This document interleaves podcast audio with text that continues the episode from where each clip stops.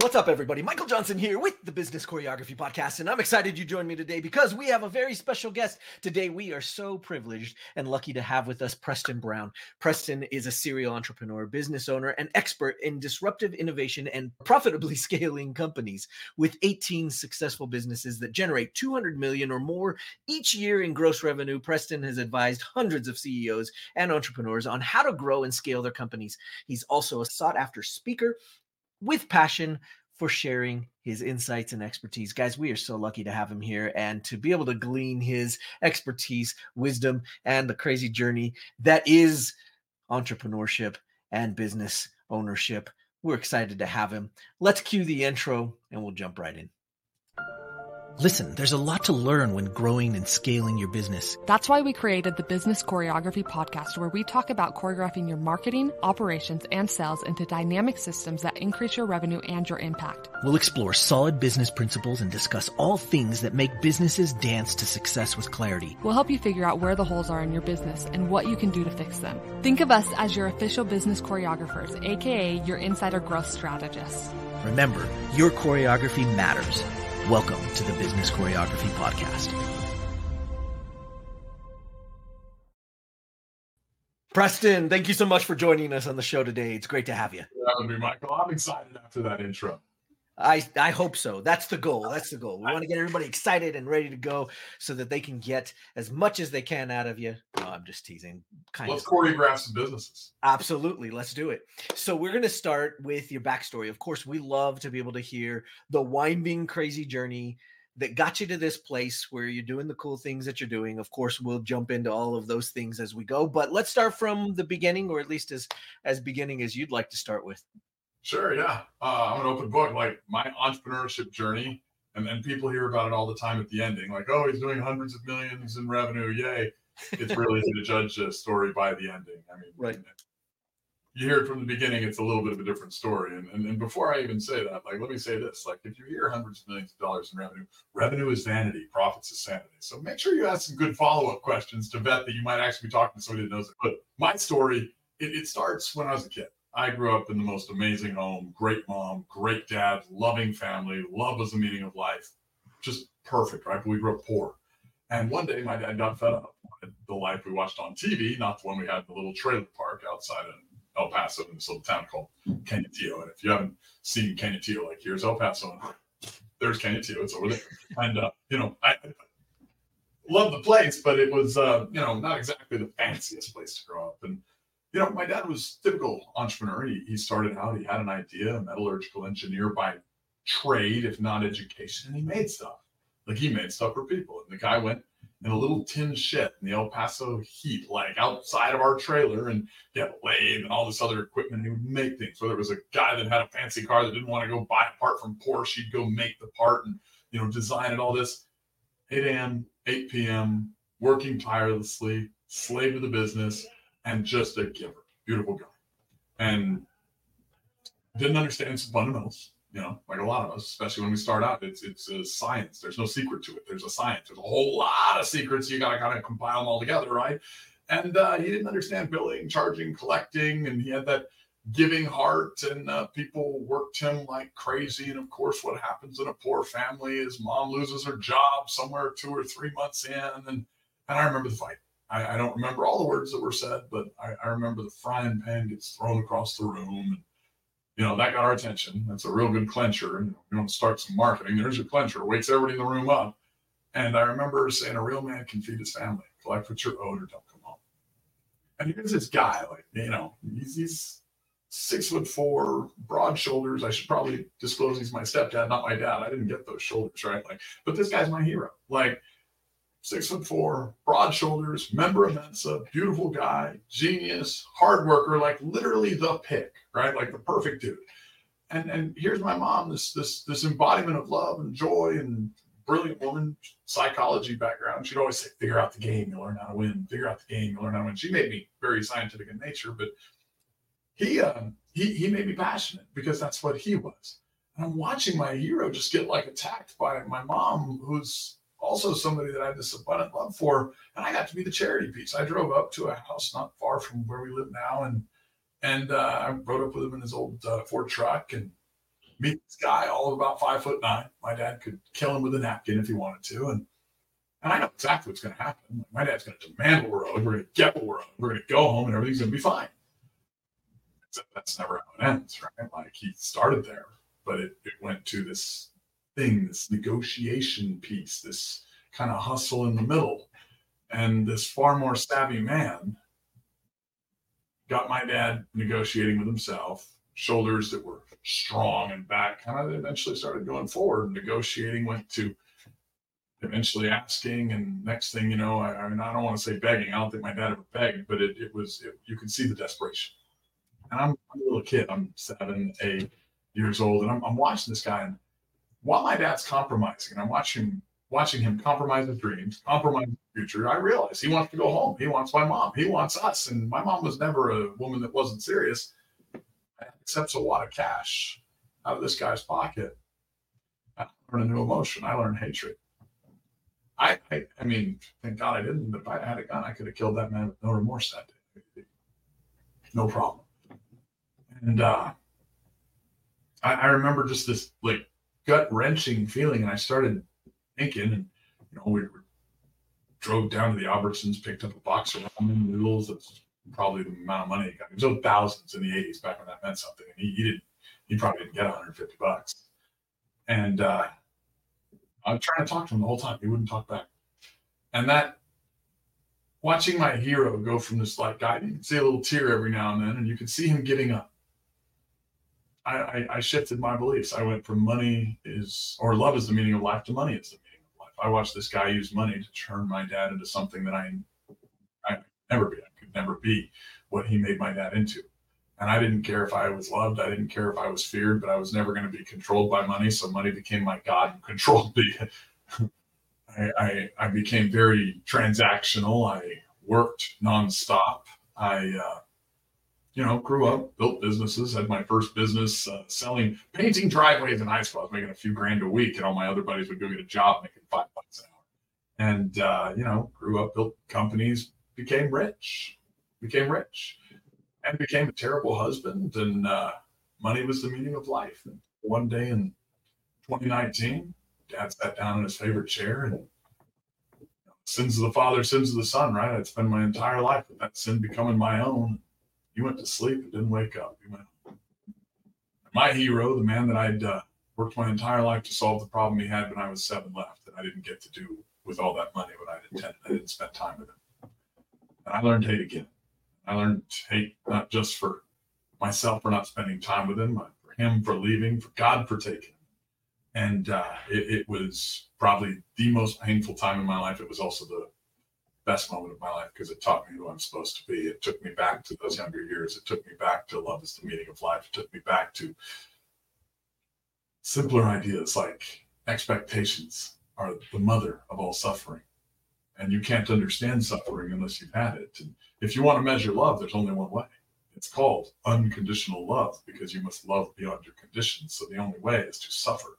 And so through hate, I was able actually to stop and and and and realize that, oh, wow, I can find a little more of that little kid that I lost and what I really want. And I wanted time. And I remember being in the house where, where he was, he was gone. The body was there. He was gone. My family's there broken.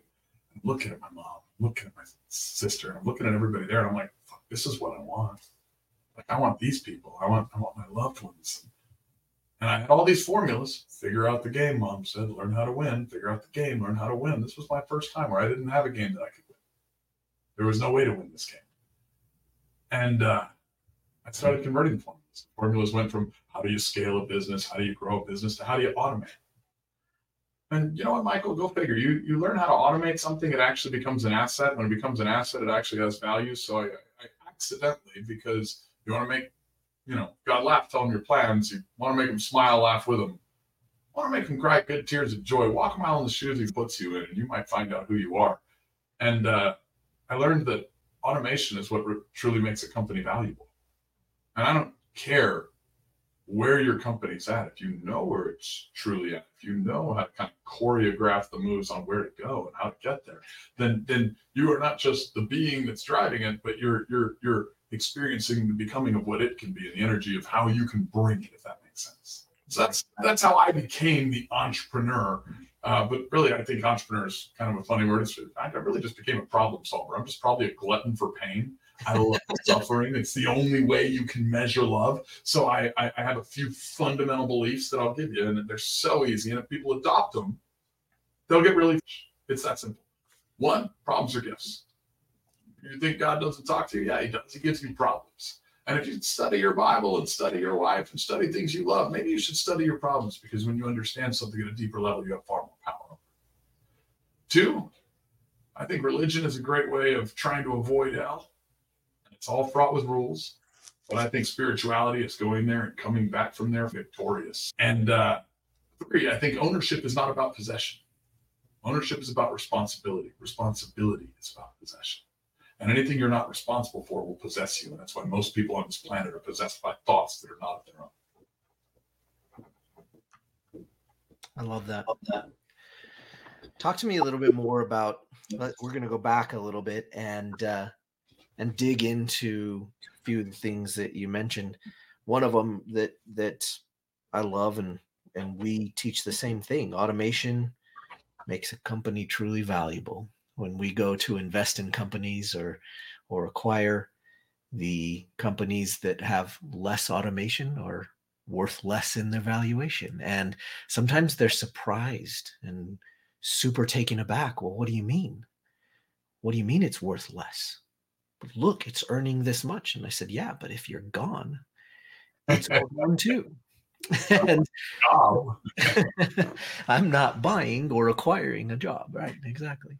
So talk to us a little bit about the automation side. I, I feel like it's a word that's thrown around a lot in today's internet uh, climate, but I, I feel like there's a lot of people that really don't understand what that means, what that automation is, and what it means to have that in their business. Yeah. So uh, let me let me let me go through what an automated business is. Okay. An automated business is something that doesn't need you. That's one. Now, to get to automation, you have to realize there's a journey. There is a point A to point B. There is a, there's a map. Okay. Like, like you have to choreograph the steps across the map. Right. But you might want to become a cartographer too, so you can figure out how to draw a map. Right. And so I've found that I've identified seven stages within the entrepreneurship journey. Okay. Like one, there's the entrepreneur stage. And if, if you want to imagine like a staircase with seven steps, the entrepreneur has a mindset issue. Okay. These are the main problems the entrepreneur solves. And if you're walking up a staircase, to do a simple analogy, you're not going to stand on one step. If everybody's trying to figure out like, oh, well, what's my identity? Well, your identity is not linear. It's a lot more dynamic. And your entrepreneurship journey is the same way. Like I have seen people in the largest companies go and stand on that entrepreneur step and have mindset issues because they had a divorce or there was a death in the family or something changed in their world that was such a shock to their framework on reality and their rules or religion that they had that they didn't know how to go to hell, conquer it, and come back. Does that make sense? Like, like the entrepreneur game is a spiritual game. It's a spiritual journey. So step one is entrepreneur. And, and if you're in the startup phase or that early business, like yes, solve the mindset issue. Step two is in startup. Startup, the next problems that we generally jump into is there's three P's. There's a litmus test that I like to use for a business. Is it productive? Okay. Is it profitable? Or if you haven't started yet, you have a model for profitability. Does it cost ten bucks to make? You sell it for fifteen? Whatever. Like, I don't care how simple the model, but there has to be a model. So productivity, profitability, and last, is it your purpose?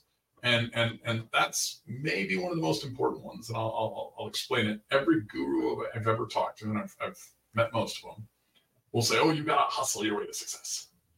And, and you know, everybody, if they're watching, I hope they put their fingers in and out of their ears a few times. Great. Yay. Do that real quick. Now you don't have virgin ears and I can be authentic and real and you'll remember. Okay. If you have a business, you should love that. Passion is cause. Purpose is cause. Hustle is effect. Okay. So if you're hustling your way to success, you will become exhausted. Okay. So let's see what happens on a litmus test if we remove any of the three P's. Let's remove purpose. Okay. It's an investment. All right. Let's remove profitability. Okay, it's a hobby. Let's remove productivity. Well, if it's profitable and it's your purpose, you're a con artist. Great job. You know, so like you have to figure out the three P's. And I look at people when they're trying to sell me. I also look at like people when they're trying to start a business. I'll be like, oh, it doesn't really sound like one of the P's. Like we need to really adjust you. So startup is this race for cash. You generally have an idea. It's your purpose. You figure out a profitability and a productivity model, and then you take it to the market. and you get feedback, and the race for cash comes. If you receive the feedback well, you don't get offended, you don't get insulted, you move to the next phase. Operational entrepreneur. Operational entrepreneurs are ones that are like, wow, I created enough value to deserve some money in a regenerative growth model that like I'm able to do.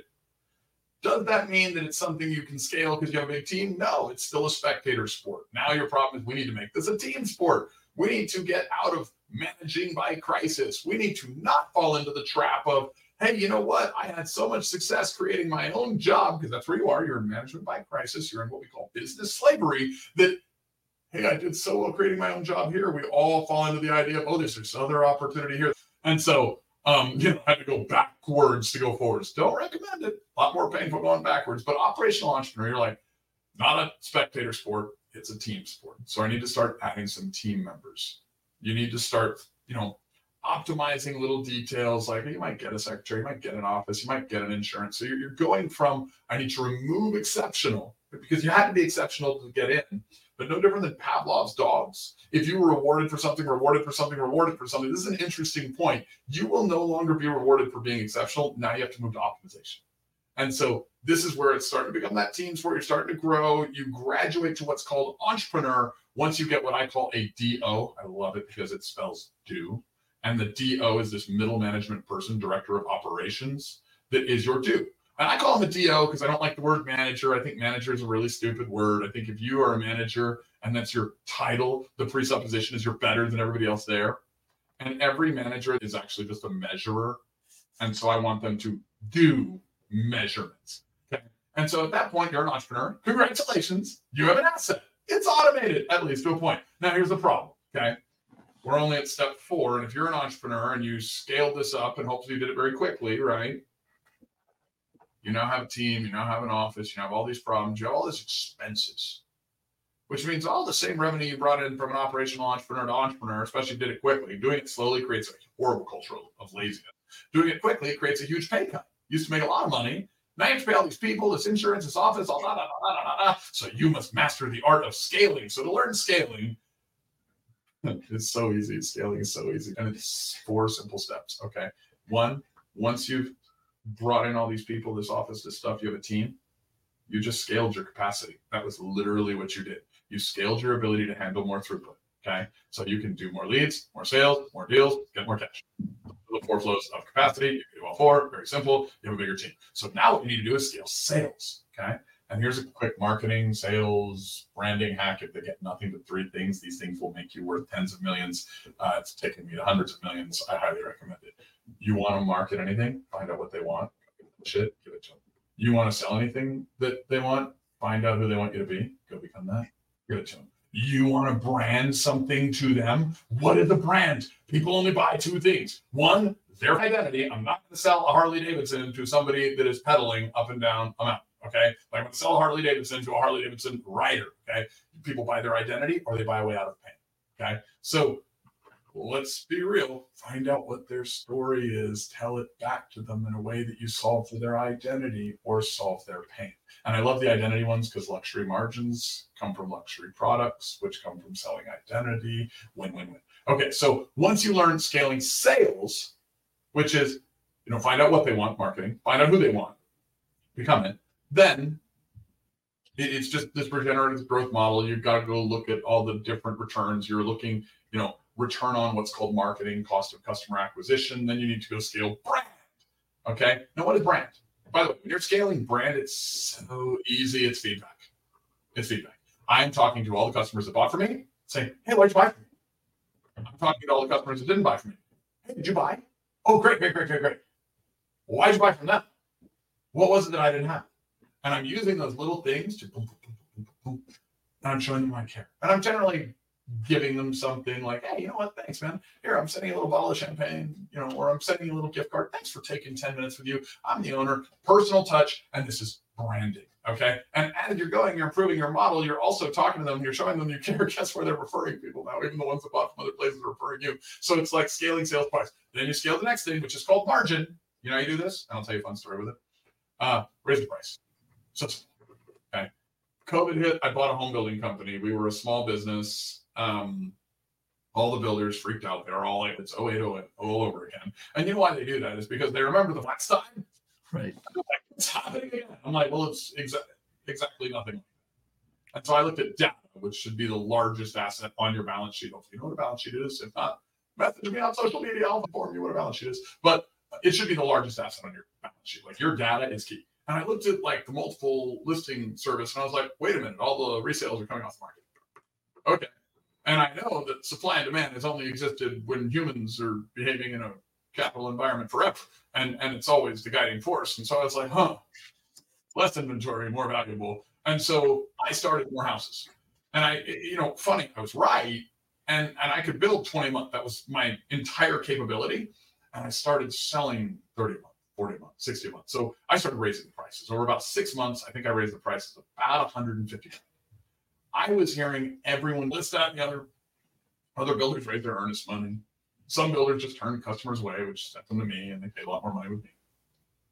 Then all of a sudden, like overnight, like lumber triples in price, every other material goes, your supply chain issues, uh, like politicians start talking, and by the way, politic, poly, multiple, tick, blood-sucking arachnid, so let's understand what they really are, okay? Like, so, so hey, but, but if you're if you're hearing it from them, you're really late. You should have got it from your dad way before that, right? So, like, and, and all of a sudden, all the guys were like, corporate greed, like, now my margins were the same percentage that they were before, so I got this really nice margin boost for about six months, then it went up, then I became, like, the only builder for about six or eight months, and I became the largest builder. And all of the guys now said, oh, he's a genius because I opened my eyes and looked at what the market looked like. If you're driving, you're going to look at what the road looks like. Look at the market. Anyway, so that's operational um, megapreneur. Once you learn the, the, the four parts of scaling, you go sales, brand, margin, raise the price, and then you go back to capacity. And this is where you're constantly measuring. Your D Os should help you eventually.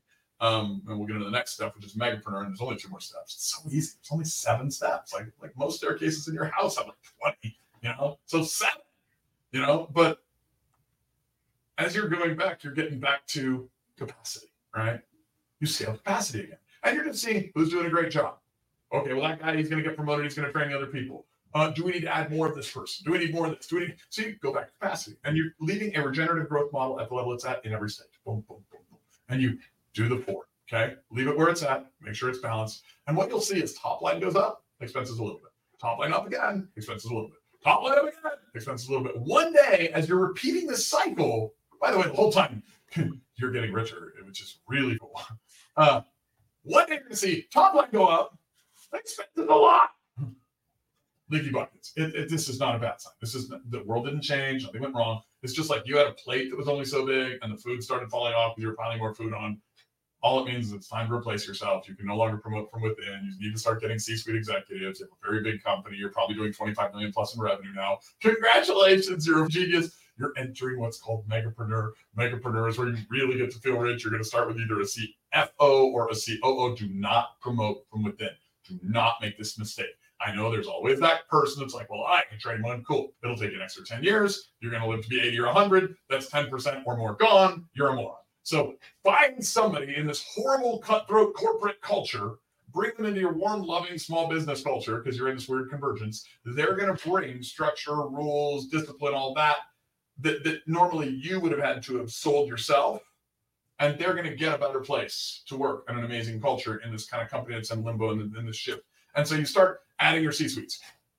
Do not promote a C E O when you have ten employees. C E O stands for Chief Executive Officer. I see this so many times. Like if you're one of the small businesses and you have a Chief Executive Officer and you have ten employees, and my question is, are all nine of the others executives? Wake up, don't do that. Like you, you, you are the C E O, okay? Eventually, like I still, okay, I'm doing hundreds of millions in revenue. I have a co-C E O. She's my C O O. She's amazing. She owns three thousand apartments with me. I stole her from another company. I actually bought another company to get her. Trained her, but I stole her. Like, so she's not even a real example of the other thing. And she's taken five years to develop. But long story short, I'm still the C E O. I'm still the C E O. And that's okay because most of my businesses, you got to look at businesses like people. Like if I have a startup, it's like a newborn. I'm not going to schedule diapers. Okay. Your paid businesses are like thirty-five, forty-year-old businesses. You're only going to show up if they get sick, if they get married, if they're on a holiday, whatever. So that's where you kind of want them. But your C O O, F O, all your other operational uh, C-suite executives are, are going to be what makes you a megapreneur. But now you have a new problem. You have one less problem. It's terrible. You have a new business partner. His initials are I R S. And every other stage, you've had these pesky little things called expenses. You used to hate them. Now you're wondering why he's taking forty percent. Well, how come all my billionaire friends donate money to political campaigns? Oh, they're not. They're they're not just being charitable. Like, you could do a lot more overseas. Like, I mean, we could put like shoes on every child in all of Peru for like a hundred grand or something. Uh, you can't even put a dent in the bucket if you go to the R N C or the D N C. Remember, politics, multiple bloodsucking rackets, right? So they're all bad. Now, what are they doing? It's like, if you go buy an airplane today, you get an eighty percent bonus depreciation. Don't ask me, ask your accountant. If you go by multifamily, there's eighty percent bonus depreciation. There's all sorts of new solar and wind. Broke people spend their money, middle class save their money, rich people invest their money, live out of their assets later. And that's how you get to investor full interest. There's a lot more on this journey. I've got, I've given you guys like one page of like my formulas, but like there's seven stages. And as you go through every one of the seven stages, like anyone can take a company from zero to fifty million dollars, one hundred million dollars in a few years. Anyone can. Like, if you're working with people, we operate the same way. Like, we expect value. We understand we give money for it. Like, you know, like anyone can do this. But if you're trying to go from point A to point B, a straight line's the best direction. Nobody does that, to be fair. But like, if you're doing the, the thing that they draw all over the map and all this, and you're going around it fourteen times and eventually coming back, yeah, it could take you sixty years to build a company. Or you could do it in five or three. Like, look, business is a get rich quick scheme. It really is. It takes you ten years to get really, really, really rich. And I know, I know there's always that one person, oh, money won't buy you happiness, but poverty is also a really stupid idea. So to you out there, if you're going to put your hate out there, could you also maybe put some logic with it, because it's dumb. Oh, all right. Sorry, Michael. I go on rants. Well, I mean, this is, a, it's an incredible framework, and I love frameworks. I am so excited that you shared that with us. And I can only imagine that you have so many more that you could share with us. And so how can our listeners be able to get in touch with you and find you so that they can learn more of the frameworks and learn more of the cool processes that you have? Because I, I know there's going to be some people that want to connect. So there's a couple ways right now. Just, I mean, follow me on social media. Uh, I've always been the business guy behind the scenes. I've never been the guy on social media. I actually started just a year and a half ago, and I just hired a social media gal to put all that out there. And she kind of said some, some things that I think you were kind of mentioning earlier. Uh, so we're filming all of my content. We're putting it in fifteen different simple documents for how you can master culture, clarity, capacity, and cash, how you can learn to harness the only six things that can change in a business: price, product, people, place, promotion, and process, through the four pillars, which are the culture, clarity, capacity, and cash, to achieve this magical thing called efficiency, which only comes when you master alignment, simplicity, and foresight. And, and so two very optimal energy things, which kind of sharpen each other, because you can't improve alignment without compromising simplicity, and you can't improve simplicity without compromising alignment. And then there's that exceptional one, foresight. It's sort of like one mouth, two ears, listen twice as much as you talk. But I, I, I'm, I'm going to do two things. One, I'm going to have that available. If you follow me on social media, you'll get the announcements. It's all coming out towards the end of the year. And it's so easy. I think we're, we're going to basically give away a problem-solving formula and the seven stages formula. And that, that's going to be free. So you'll get like what you got here plus a little more free. And then if you want certain things to solve problems, they'll be like two hundred bucks each. I think you can buy all of them for one thousand dollars or something like that. The the other thing I'm going to do is, and, and this is something that we're starting next year. I literally have realigned my next year to do this, is we're going to start doing three-day events. And these events are so easy. They're so fun.